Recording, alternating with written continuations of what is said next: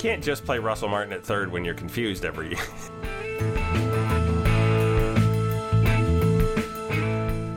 The hamster got tired. Apparently the hamster took a coffee break in the middle of playing that. From Morales, Smoke, Bichette, Tulo, Guerrero, Diaz, Gurriel, Drury, Solarte, and Travis. Did that highlight the problem we've been dancing around for the past, like, two weeks?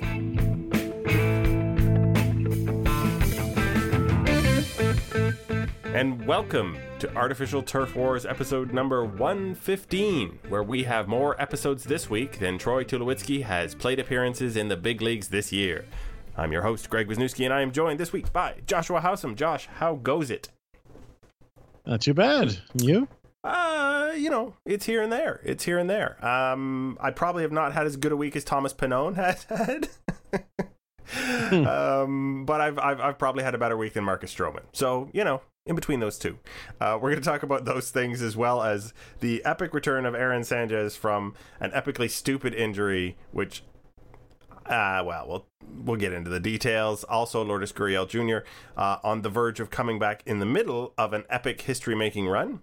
Uh, Kendrys Morales, uh, good deal, bad deal, good year, bad year. We don't know. Um, and then we're going to just talk about the Blue Jays in terms in general competitiveness, because uh, they had a week where they looked really, really pitiful against New York, and then they looked like they could destroy Baltimore in their sleep. We have your questions. We have David Price getting a little sassy in Boston, and who could blame him? Um, mostly people in Boston. And then we have a, I don't know if we have a do-over or not, but Keith Hernandez just, it, he's not stopping, so we're going to talk about him again. Uh, we shall begin with a highlight of the week, which I'm sure was, was the highlight for uh, new Jays starter Tom Pannone. Was it Pannone or Pannone? Pannone. Pannone. Uh, he dazzled. Now, he dazzled against the Orioles, but I'm still going to say he dazzled. What what was that pitching line? Yeah, I mean, he's, he's definitely still looking for his first major league start because, you know, the Orioles are not a major league team. But, uh, yeah, I mean, he, he didn't give up a hit until his first hit until the leadoff batter of the seventh inning. So, I mean, that's obviously as good as it gets. We threw seven innings, gave up no runs, one hit, two walks, and three strikeouts. And... I mean, he was incredible. In, in, and in that seventh inning, it was a leadoff single. And then Teoscar Hernandez was Teoscar Hernandez and dropped a fly ball. So it was second and third and nobody out in a zero zero game at the time. And he got out of it. So both, uh, you know, an excellent start in terms of the no-hitter, which, I mean, obviously is there. But uh, there's a lot of sort of, uh, you know, the air comes out of the balloon on a lot of no-hitters, I think. Uh, you know, guys will... get flustered or, or they'll get out of their rhythm because now there's a, a a runner on and they've been doing the exact same thing over and over again all game. So credit to him for recovering on that. Yeah, I know it was it was really quite impressive to see. Now, again, it was the Orioles, so who knows? But uh, one of the interesting things about this this start too. So he pitched. It wasn't his first major league debut. I'm you know, I'm making the joke obviously about the crappy Orioles, but he pitched four times previously in, in as a reliever. And oddly enough, he he throws just as hard and actually had a higher max velocity in the rotation in that start than he did in any of his relief outings. Do you think he was maybe just a little adrenaline uh, rush there, or do you think something's changed since he was last in the majors? Well, I mean, he's not left the majors. He's been in the majors the entire time. Sure. He's just been pitching in relief. Uh, uh, since he came to the Blue Jays, do you think they told him to air it out? No, I, I just think that he's just one of those weird guys that doesn't air it out when he goes to the bullpen. And, and maybe it's like he was preparing for a start down the road. I'm not sure, but it's a very rare thing to see. Typically, when a guy is pitching in short relief bursts, he throws harder, and that's not the case with Pannone. Uh, which is good, I guess, because you don't lose anything by by him starting, which is cool. Yeah, and I mean, it also suggests, too, I mean, like Pannone's not a high-ceiling guy. He's... He relies heavily on deception. He's got a, you know, his fastball rises a little bit. You know, he did well in the last couple outings, but he's most likely going to be a back of the rotation or depth starting pitcher. But what this sort of suggests to me is that he's not the type of guy who you, if he doesn't work out as a starter, you transition to a relief role because his stuff doesn't play up there, right? So it's basically he's got to make it as a starter, and obviously, you know, the, the sample size is fantastic. Yeah. the big, big asterisk beside it, but we're not going to complain about it because uh, it was fun to watch. Um, so, yeah, like you said, not nothing overwhelming, but certainly it worked very, very well for him this week. So uh, kudos to him. I'm sure he felt very good about that. Mm. Uh, so Marcus Stroman, uh, somehow a picture of his blister slipped through. I don't know. Apparently someone must have copy pasted or or cut out a picture. Uh, he's missing uh, a lot of the, the bottom or top. I don't know. He's missing the fingertip in a, in a bad pad? way. Yeah, the pad. It it just isn't there. Um, that looks A, painful, and B, uh, like he's going to be out for a little bit. Yeah, I mean, typically when you see a blister for a pitcher, it's on the inside near near the nail. You know, so not right on the the front of the finger like that. I mean, you cannot pitch with that. I don't know how he managed to pitch for as long as he did, if that's where the blister was, because there's no way you can feel your pitches properly. Well, yeah, and, and over and over again, you've talked about it, and, and certainly other people have talked about it. When you're a major league pitcher, you're you're putting a massive amount of pressure on the ball to manipulate it, to get it to go the direction you want at that kind of speed. Like, there's no there's no way around that. No, and you know, especially especially if you're a guy like Stroman, who, or even Sanchez, who relies so heavily on movement to get outs. I mean, Stroman doesn't throw all that hard, and he's short, so it's like he he needs this late breaking, hard diving sinker that he throws, or his slider, and all that. And those are pitches that require your fingertips. I mean, you really need to spin a ball, and you know, you just can't do it with a blister. Yeah, I mean, I'm sure he can't use chopsticks with the blister he has right now. That's a good point. He can't turn a car key. Um, yeah. So, uh, yeah, I always, I guess I picture blisters as the, um, you know, when I get a blister, I can usually, you know, lance it and kind of save some of the skin on top of it, or, you know, it turns into a callus, that kind of thing. Uh, this was not that. So, sorry about your luck there, Marcus. Yeah, no, it, it definitely wasn't. And, and you know, it's it, it's this weird, you know, it's like it's the karma or magic or something like that. Because like, naturally, Aaron Sanchez is coming back. They're just not allowed to be on the field at the same time. Yeah, I mean, ever since they had their falling out, this has been the, the rotating, um, revolving door where they're each trapped in a different section in the rotation. Yeah. Uh, never the twain shall meet. So, about Sanchez. We've, we've known finger contusion now for, well, it's got to be a month he's been out, right? He's on the sixty-day, so two months. Two months. Um, and we heard the story this week, finally. I don't know how how this we drag this out of him after this long date, that supposedly he was attempting, his suitcase was falling over, and he attempted to grab it and pinched his finger in the suitcase. Yeah, I, I I don't go with supposedly, because how would you make up something like that if it wasn't true? It's, it sounds so klutzy. It's like, no, no, no. Like let, let's let's pretend it's something different, please. Well, on the other hand, if it was so uh, banal and and and you know, had so little behind it really, other than it's klutzy. Why would you wait until you were coming off the sixty-day D L to say, yeah, I, I slammed my finger in my suitcase because I'm a I'm a klutz? Well, I think as people didn't want, he didn't want people to be saying, my God, this guy's still out. He slammed his finger in his suitcase. At least now he can say when he's coming back, so it's associated with good news. Uh, I'm still, I mean, the, the broke through a glass table because I was dreaming about spiders. Was that...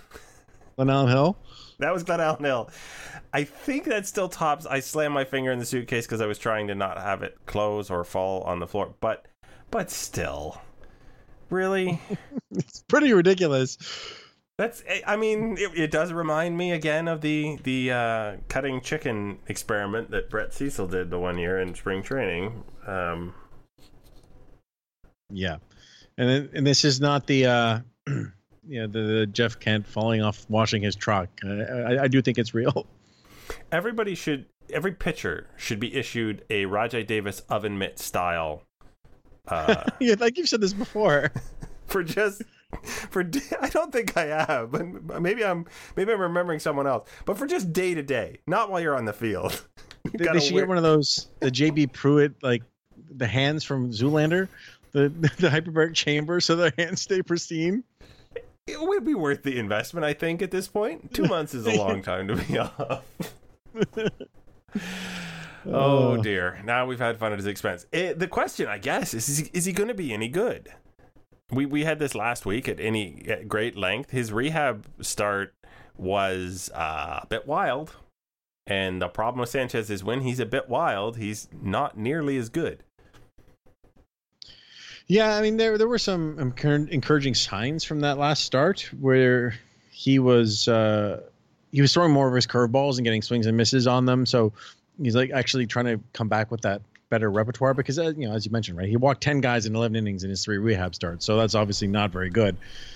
Um, and we said before, though, the rehab starts mean nothing, the numbers. So, yeah, it, it's a question and it's something to watch. The other guy who's coming back is, and probably that's this weekend, as I understand you've uh, you've looked into. Yeah, it's, it, it seems like it's going to be Friday.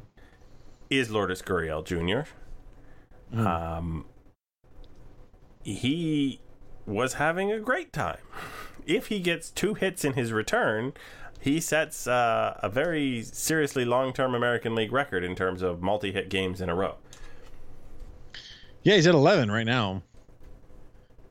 And, you know, it's just a very unfortunate time, right? Because you know, he's a he's going to be streaky. I think that, that that's probably what we're going to have to expect from him because he doesn't walk ever, right? So when the hits are falling, he's going to look great. And when they're not, he's, you know, he's not, right? And they just mm-hmm. happen to all be falling. And then he had to get hurt in the stupidest way possible. But we talked about that before, so I'm not going to do it again. You're not going to drag us through that painful experience.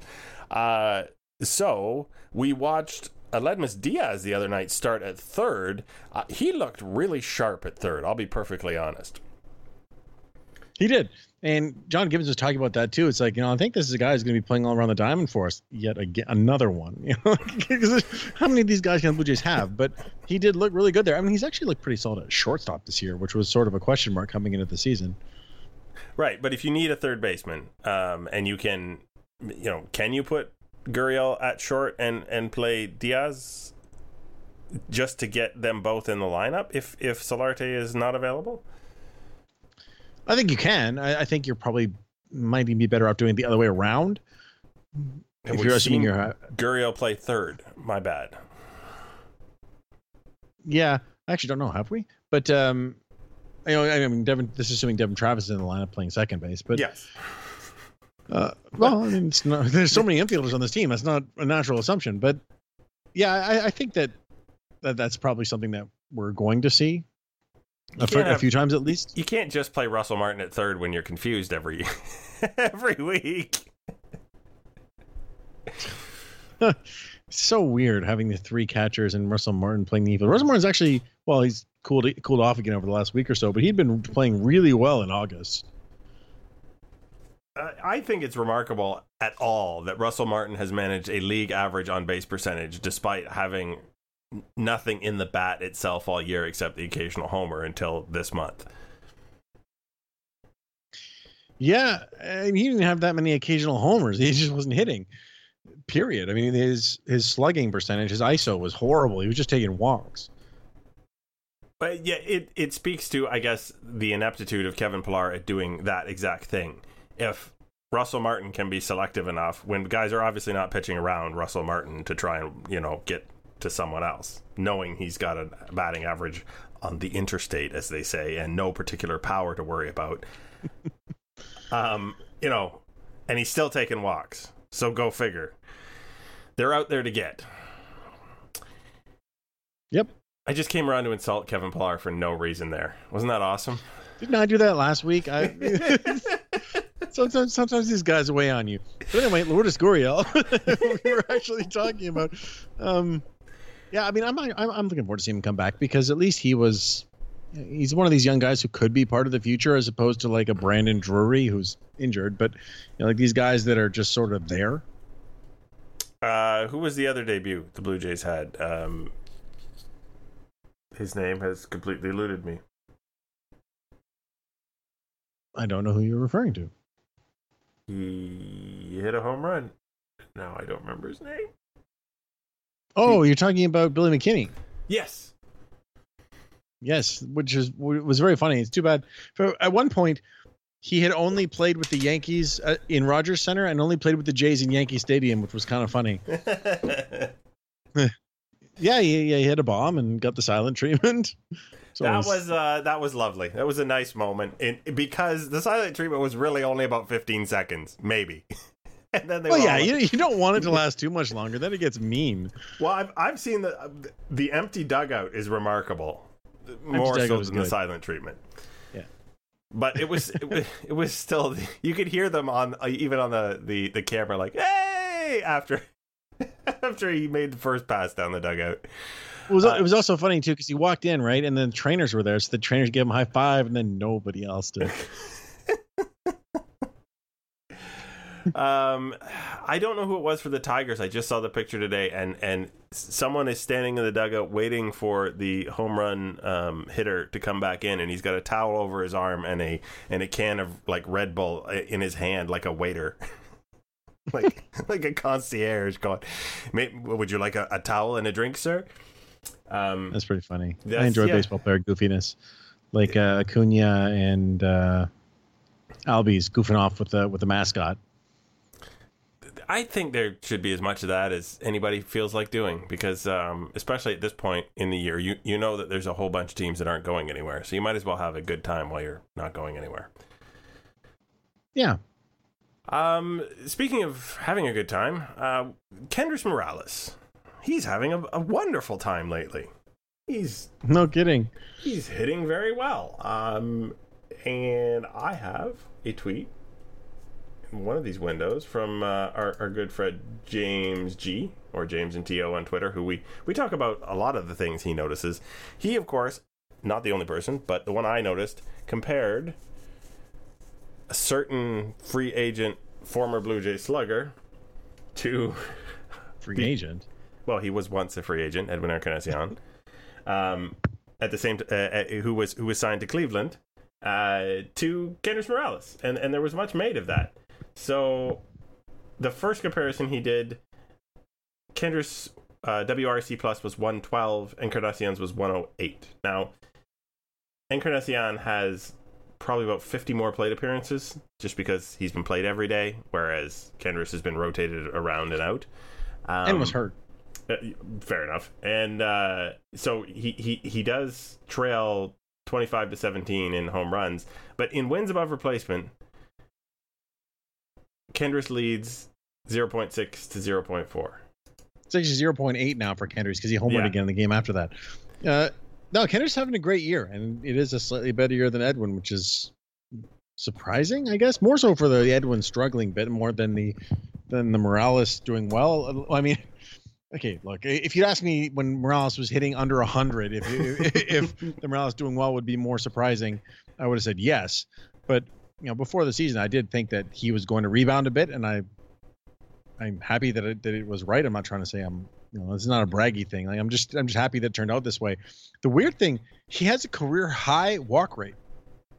Yeah, to the point where he's walking more than Edwin Encarnacion and striking out less than him, which I, I haven't looked at year to year, but Edwin is notorious for not striking out very much and, you know, walking as much as almost as much as he strikes out. So, a very strange kind of aberration there. Uh, but it is what it is. The Blue Jays are currently getting better value for the dollar out of Kendrys Morales in August than than the uh, the Cleveland team is getting out of Edwin Encarnacion. The really intriguing thing about the, the WAR comparison, too, again, this is Fangraph's WAR, but it had Edwin as a considerably worse base runner than Kendrys. I mean, that's hard to do. Considering Kendrys is more of a base walker, I absolutely understand what you're trying to say there. Uh, anyway, yeah, it's nice to see him doing well. He's homered in four straight games, and which is a career high for him, which uh, you know, it's a career high for a lot of people.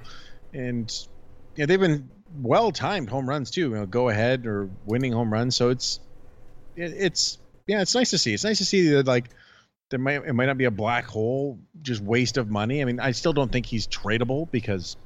He's a D H who has no value but at the plate, but he's still good. But now he has a value at the plate. It's a non-zero yeah. value. So I'll take it. Um, yeah. Wonderful, you know, feel-good story of the year starting in mid-May, probably.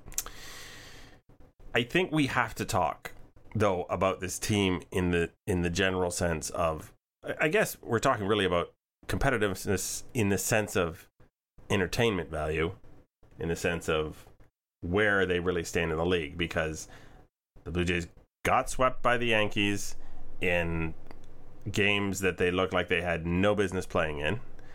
And then they came home, and the Orioles came in, and they destroyed the Orioles in games that the Orioles looked like they had no business playing in.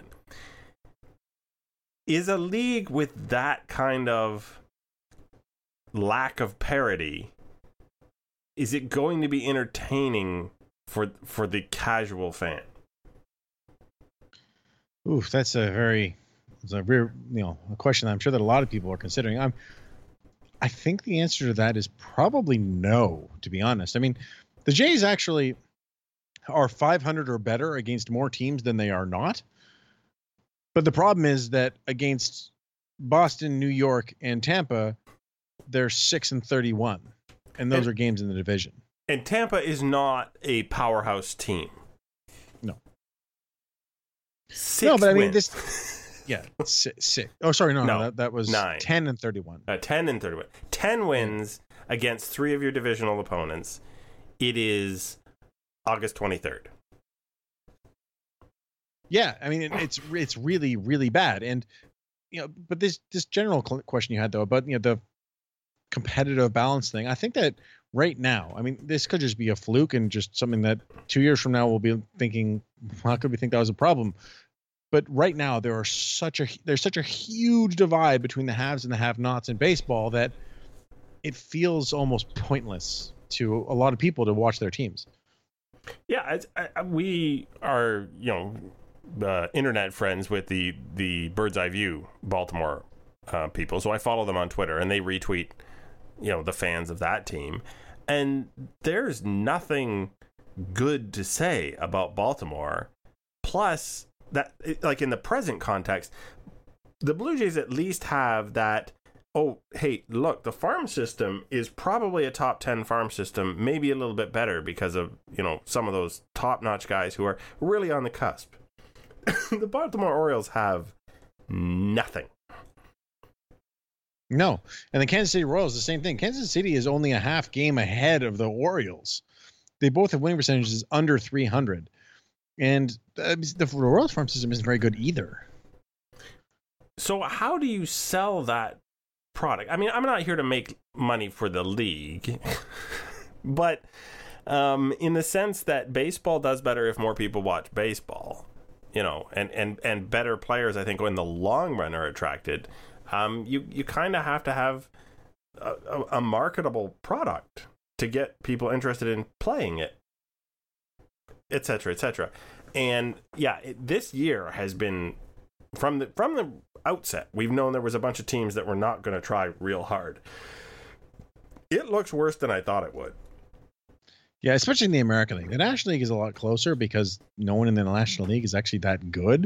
There are a bunch of good teams, but not like there's no great teams like the American League. But I mean, this year, right now, there are five, no, sorry, four teams right now with winning percentages under four hundred and two of them under three hundred. I mean, that's really, really bad. And then you get like in the American League East, the Blue Jays are thirty-one games out of first. This is a historically good Red Sox team. Right. But I mean, the Jays are also twenty-two and a half games out of the w- first wild card. I mean, that's the problem. Yeah. It's nuts. So, I mean, yeah, yeah, that's that's something that as as a as a front office, you're looking at next year, and I'm sure you're not thinking, oh, how do we make up thirty games on this historically good team? Because that's just crazy talk. Nobody, hey, it's a historically good team. The Red Sox, the chances of the Red Sox coming back and winning one hundred ten games plus two years in a row are against. It just, a lot of things have to go right. But the chances of either the Red Sox or Yankees being a one hundred win team next year seem really good at this point. One of the two. So you're back to playing for a wild card or trying to figure out how to make up twenty-two games. Like, it's tough. Yeah, that's a very daunting task.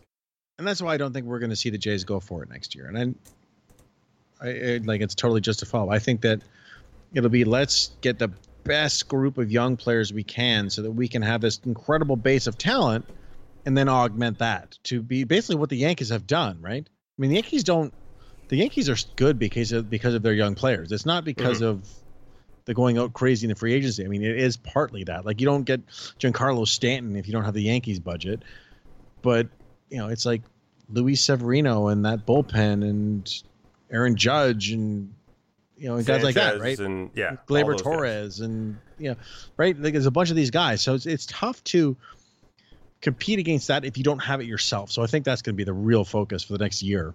Oh yeah. The Blue Jays are not, sorry, the Yankees are not good um, because of free agents. This window exists because of their farm system. They will extend this window a lot further than most teams by using free agents as time goes on.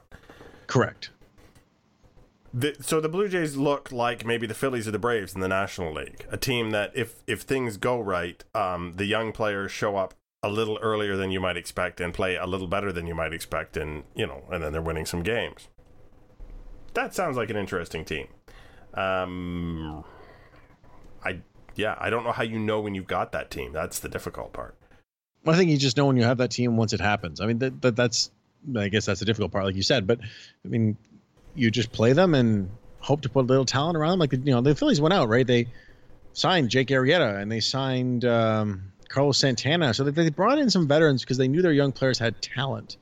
And it's like, okay, well, maybe when if this team takes another year or so, they'll will have the good players already around them and not have to go chase free agents at that point. Right. And the, the Jays right now are not quite lined up that way, though they could be coming into this offseason. So it, it should be interesting.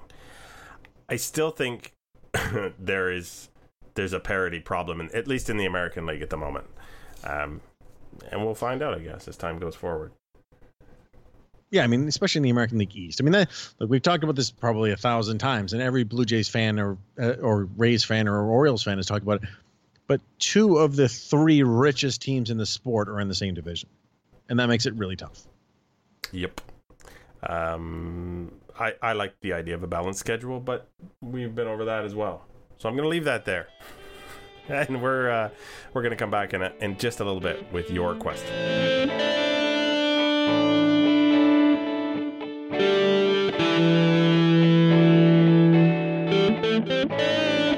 I promised a brief break. I delivered a brief break, and now we are briefly broken. I, I don't know how to come out of these. It got to something different every time, man. Sure, cycle them. No one will notice. All right. Well, we'll hit you with the questions after you know the hamster warms up inside my. Time now to hear from our listeners. That just seems silly. Here are the rules. First I ask a question, then you ask a question. Now how really? does that sound, sweetheart? Could you repeat the question, please? The hamster got tired. Apparently the hamster took a coffee break in the middle of playing that. Um, yeah, well... Uh... Please visit patreon dot com before my computer completely gives up the biscuits. Okay, the first question is from Jobu's Rum, uh, at Brian Donnelly eight. He said, saw a link on Facebook for the Mount Rushmore per team. Who would you have on the Jays Mount Rushmore? Do you think anyone other than Vlad has a chance to unseat someone on that list? Ooh, this is really hard. Yep. I think that, so Bautista has to be on it. Mm-hmm. No, I don't think there's really. I mean, I like. You, I guess you can make other arguments, but I, for me, he has to be on it. I would put Carter on it because, you know, like, yeah, his numbers are overrated, and I don't, I don't care. He hit a walk-off World Series home run. He's got to be on there. See, I'm Alomar, okay, already. Already, we have a, a yeah, yeah. Okay, I'm with you with Bautista. Alomar. Yes. and then Halladay. Wow. Only one pitcher. Or Steve. It's one or the other. I, but how I'm going to go with Halladay. So, I'm, yeah, I, I'm with you with Halladay. Halladay, Bautista. Um, there is a, Alomar. I think are my first three. Okay, so we've got our first three we agree on. Yeah, I, I think we're giving short shrift to Carlos Delgado here.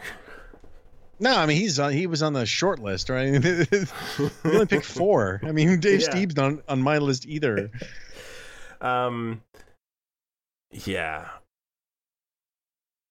And, I mean, Edwin Encarnacion was here a long time. I guess he didn't he didn't do the, the dramatic things that we're thinking of some of those other guys for. Yeah, I think you, you can't put Edwin because he didn't have the dramatics of Joe Carter and he didn't have the numbers of Delgado. So like, I, he's behind both those guys, depending on the reason you to, you choose. And of course, uh, we we all, we're not talking about Tom Henke because Tom Henke just doesn't quite get there. Although Tony Fernandez, another shortlist guy, but there's a context of Tony Fernandez. If you want to talk about someone who represents, a, a, you know. How many errors of the team? Yeah, if you want to talk about the the, if you want someone to look at the Mount Rushmore and to talk about the length of the, the how the dynasty worked, Tony Fernandez is like the guy you sort of have to put on there because you're you're talking about an era that doesn't get highlighted. What I mean with Steve, I guess, but uh... Uh, to me, it's not about conversation; it's just about greatness. Well, they weren't the were they the greatest four? I guess the context is is is. Mount Rushmore, the four greatest presidents. Four most famous presidents? I mean, like, yeah, uh, that's probably accurate, right? At the time, yeah, I guess. There was some, yeah. There's some debate about Jefferson. I yeah, believe. But I mean, these aren't supposed to be easy. So, no. So our first three, we agree, were Halladay, Bautista, Alomar. And then mm-hmm. it's one of the other four. Um, but as for the question, the second part of the question, it's hard to, I, I'm going to say has a chance. Sure. I mean, Bo Bichette could be awesome and be on this list, but a likelihood? No, I don't think anyone other than Vlad, because we're talking about elite, elite players. Funny enough, last year I would have said that because of the way he came up, that Roberto Osuna had the potential to do that because First, yikes. But uh, also he's a closer, so he never would have made my list. I'm just saying that that because he came up when he was nineteen years old and he stepped right into the closer role, um, yeah, you know, fair. there was there was that potential. But now I can't say that because he's not even a Blue Jay, uh, for good reason. Yeah. Anyway, next question. Uh, fire it up, me. From Matt Sweeby at Blue Jay Matt. Just looking at players under control for next year's infield, who starts at M L B, who at triple A, and who is traded from Morales, Smoke, Bichette, Tulo, Guerrero, Diaz, Gurriel, Drury, Solarte, and Travis. Did that highlight the problem we've been dancing around for the past like two weeks? I think two of them are easy. Uh, Solarte is traded? No, that Bichette and Guerrero start in the minors. Oh, yeah. Well, maybe not easy, but I think that's likely. It seems reasonable to me as well that those are. That there's no reason to start them opening day because the Blue Jays are not going to look like a competitive, you know, first place team on opening day. Um, yeah, go ahead. I think you could, you could, I could see Diaz traded again, um, mm-hmm. or Solarte. Yep, I don't think you're going to see. I think Smoke's in the M L B no matter what because he's so cheap for a skilled, you know, a decent defensive third baseman who has obviously put it together offensively, and he's dirt cheap. What are you going to get to replace him with? Uh, yeah, I, I don't think there's any chance that Smoke's not the first baseman. I mean, uh, I guess they could trade him, but I don't think that's likely. I mean, to me, that it's like we talked about this before, right? I mean, this is a very similar question to the previous one. I think the answer is the same, that it's going to be Drury at third, Tulo at short, Gurriel or Travis at second, the other one on the bench, Smoke at first, and then whoever's left of Diaz, Solarte, and uh, yeah, I guess Diaz and Solarte on the on the bench. All right, fair enough. So, oh, hey, I mentioned Bird's Eye View. Bird's Eye View Baltimore uh, asks us, how bad are the Orioles? Really, really bad.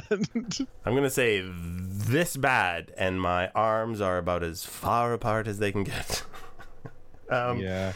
They're bad. They're so bad, they make the Blue Jays look like a sure thing in the playoffs. I mean, they're on pace to lose one hundred fifteen games. And and what's the worst team of all time in terms of losing games? one nineteen. Yeah. The Tigers and the Mets. Did, weren't the Mets forty and one twenty in nineteen sixty-two? I think they lost one hundred nineteen, but uh, pretty either sure way, it was a nice even forty and one twenty. But well, the point is they're that close to the historically bad. Yeah, sorry about that, but you asked, and you were right. They're forty and one twenty. Uh, next question. Okay, next question. This one comes from Heated End. What is the strangest play you remember prior to the season? Uh, wow. There's so many to pick from that are weird. The one that came to mind when I read the question, though, was, and I don't remember the other player involved, but I'm pretty sure one of them was Aaron Hill with the behind-the-back flip in foul territory, which was caught by another guy to avoid a foul ball. Um, I don't know how to describe that play. Do you know what I'm talking about? I don't know the play, but I know what you're talking about. B- basically... Two guys, neither of whom is or, or are actually in the act of catching the ball properly, managed to juggle it between them and get an out. Uh, that yeah. kind of thing always blows my mind. For me, it's not a Blue Jays one. It's from like uh, the late eighties, I guess, when Paul O'Neill kicked the ball back into the infield to stop a, a run from scoring. um, uh, yeah. Okay, what's the strangest good play that you've ever seen? That was a good play. It stopped the run from scoring. Well, okay. Would you argue that was talent, though? I, I, oh, he kicked it right to the first baseman in the air. That's pretty good. It seemed like that was out of frustration. I've seen that highlight. It totally was, but it worked out great. So there, there's two plays that I, I will always hold close to my heart because they were they did fall into the, and I thought I'd seen everything in Major League Baseball, um, which was Marco Scudero catching Uh, Jimmy Rollins and Chase Utley, of all people, napping and taking second on a walk. Bautista did that too. Well, remarkably, the thing I remember about Bautista was when he stole third base during an intentional walk, a play which can no longer happen. Yeah, that's sad. I remember Alomar used to do that too. Um, the ball I remember, goes in pretty slow on an intentional walk. Yeah. I remember Kevin Seitzer getting down on his hands and knees to try and blow a ball foul. That was enjoyable too. So yeah, there's there's always a little bit of strange that, that carries with you from, from year to year. Um, wow, I could keep going with all weird things, but we'll move on. You can yeah, ask the question again up. next week if you like. Yeah, uh, or just make it. We'll just do an extra pellets episode just talking about strange plays. Uh, so Luke can't even anymore at Split Letters. Looping back to an old question. I guess we did it last week, so now we're encouraging people to recycle questions. Who has yeah. more games started on the big club next year? Tulo or Bo Bichette? Tulo. I don't think Bo's going to be up until July. Uh, I, I don't and know. And I'm betting on Tulo being healthy again. For at least for more than half the season. Like he'll get over eighty-one games, and I don't think Bo Bichette will. Josh knows a thing or two about throwing good money after bad, and we'll find out right after this. Um, until I see Tulo with with a full uniform on in a batter's box, I I'm gonna say Bo. I mean, that's fair. Didn't yeah? It, it seemed rude at the beginning of the season, but now it just seems fair. Kate Stanwyck at OK Stan. If you were responsible for making this decision, which prospects would you send to the Arizona Fall League? Um, first of all, probably you should preface by telling people what the point of the Arizona Fall League usually is for a player. Well, there's two, really. I mean, three. There's guys that were hurt, so you want to get them to get more reps, which is a very common one. There's guys that you want to see if they're ready to be added to a forty-man roster because they're out of, are coming out on the uh, being exposed to the Rule five draft, or if they're out of options and need to add them to the, to the major league roster. And then they're showcasing guys for trades. All right. So I, I assume the Jays are really not doing number three too much. I don't think so. The Jays don't have a forty-man roster crunch. So I think Bo Bichette, it'd be nice to see him go there. But uh, I think that the guys that for sure should go are like Jordan Romano and uh, Jackson McClellan, the reliever, just because he just McClellan just got moved up, and to see him challenged against some of the tougher, tougher players. And if uh, if Nate Pearson comes back and pitches, maybe they can get an exception. You're not supposed to send too many guys that are below Double A, but those are the guys I'm thinking of. I was hoping to sound intelligent by chiming in with Nate Pearson, but uh, you didn't give me a break there, so. Sorry. I knew a name. Do you have a final, our final question for us? Yep. This is from Marius at number one hip fan. Odds of Showalter managing the Jays next year. Odds of Gibby managing the Orioles. I think a manager trade at this point would be hilarious. Two guys. Uh, I don't want Buck Showalter anywhere near the Blue Jays. I just want to hear people yelling from the stands. What are you going to do now, Buck? um, I'm going to go with actually zero on both of those. Yep. Al- although they are both amusing thought experiments in their own way. They are. All right.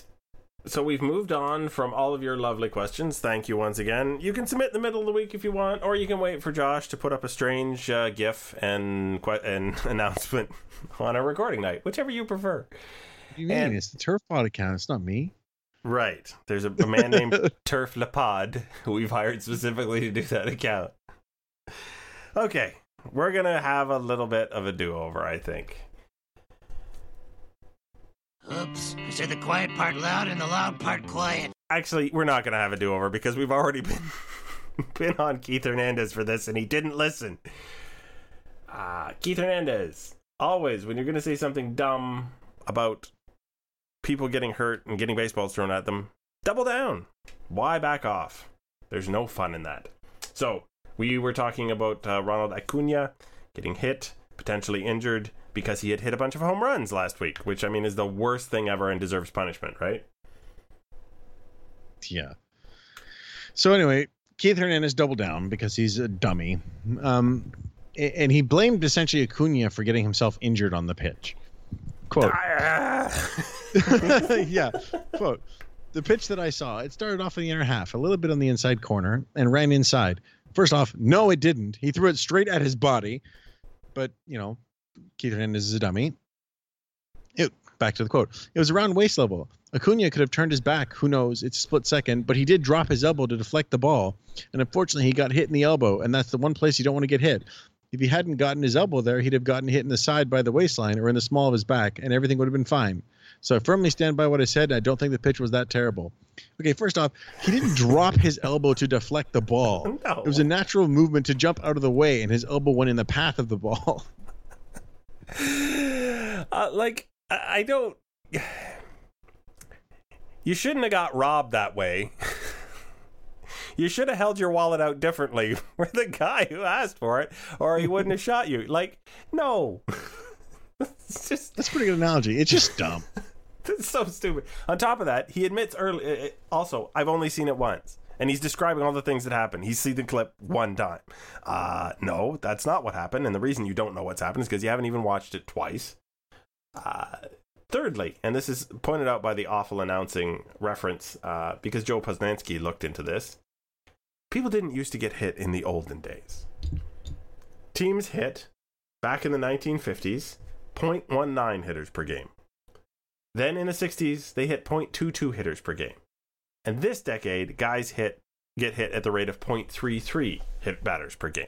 So it's far more likely that you get hit now. So pitching inside was not pitching to hit people. So Keith Hernandez is not only incorrect about what happened today, he's also incorrect about what used to happen. He's just a dummy. Right. So he doesn't get a do-over. He gets to, I don't know, he's stew just in a his dummy. Own, stew in his own juices, as it were. On a different note. And do more Viagra commercials. He does those? Yeah. Good Lord. Uh, David Price got a little uh, little chippy because sure a, a reporter. Well, things have not gone well in Boston. I don't know if anybody's been has missed it, but Boston has not been kind to David Price on the field or off the field because uh, he's not been a two hundred million dollars man since he's been out there.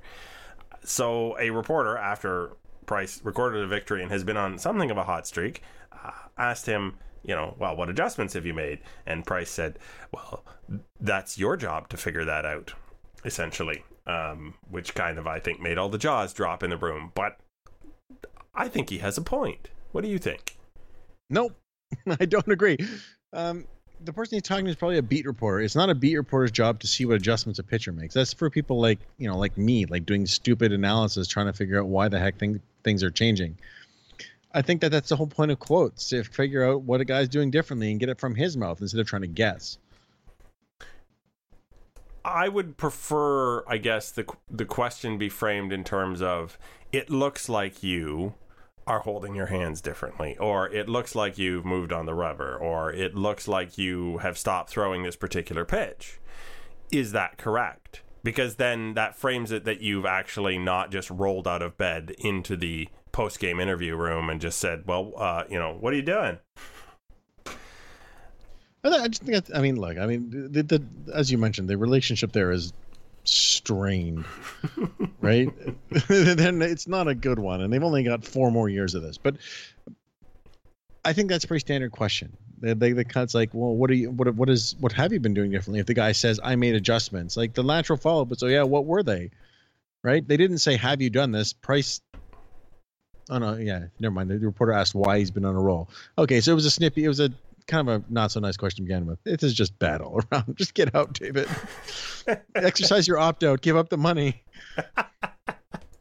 That is quite the conclusion to make after after that exchange. It's like, and after this this two minute uh, go back and forth. And by the way, the reporter did come back. I forget his name, but he came back and he said, uh, "You moved on the rubber, and you've done this, and you've done that. Is that correct?" Uh, David did engage him and, and confirm that yes, those were some of the adjustments he had made in order to uh, to improve his results. So he got what he wanted. Uh, Eno Saris also did it for The Athletic. If you have a subscription to The Athletic and you really do want to know what David Price did to get better, because good Lord, he was not been good. And now Boston's without Chris Sale. Oh no, they might not win one hundred twenty games or whatever the heck they're on pace. Yeah, for. They might only win one hundred twelve. Uh, I'm not bitter though. That's, that's the bright side. Do you have, sir, a final thought for me? I do. So in that Tom Pannone gem that we referred to, the last game of the Orioles series, Devin Travis hit his tenth home run of the season. Pretty meaningless on his own, but the Blue Jays now have ten guys with double-digit home runs, and that's pretty cool.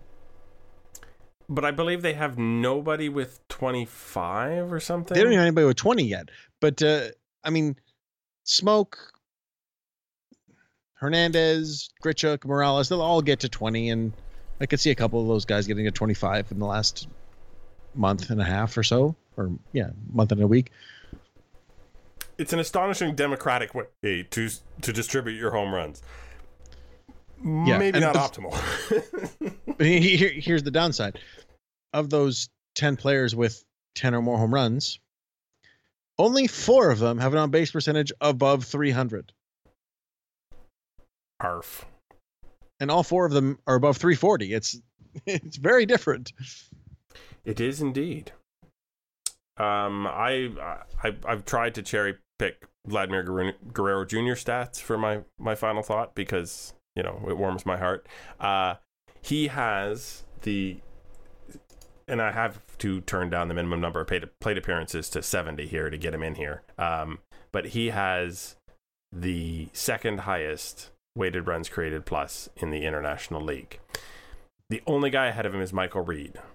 Michael Reed is twenty-five years old and has a four ninety batting average on balls in play. So what you're saying is it's totally sustainable. Yeah, absolutely. So, uh, yeah, and, and Vlad's is like three forty. Uh, so, all things being equal, Vlad Junior is the best hitter at the moment in the International League. A league that most players are roughly a decade older than him. Mm. Yeah. Yep. My heart is warm. All right. So that said, you have been uh, Josh Howsam at Joshua Howsam, and I have been Greg Wisniewski at Coolhead twenty ten, and I really, really, really am going to try and make it happen that we play Swing and a Drive next week, because this has been Artificial Turf Wars episode number one hundred fifteen, and we will talk at you in about six or seven days.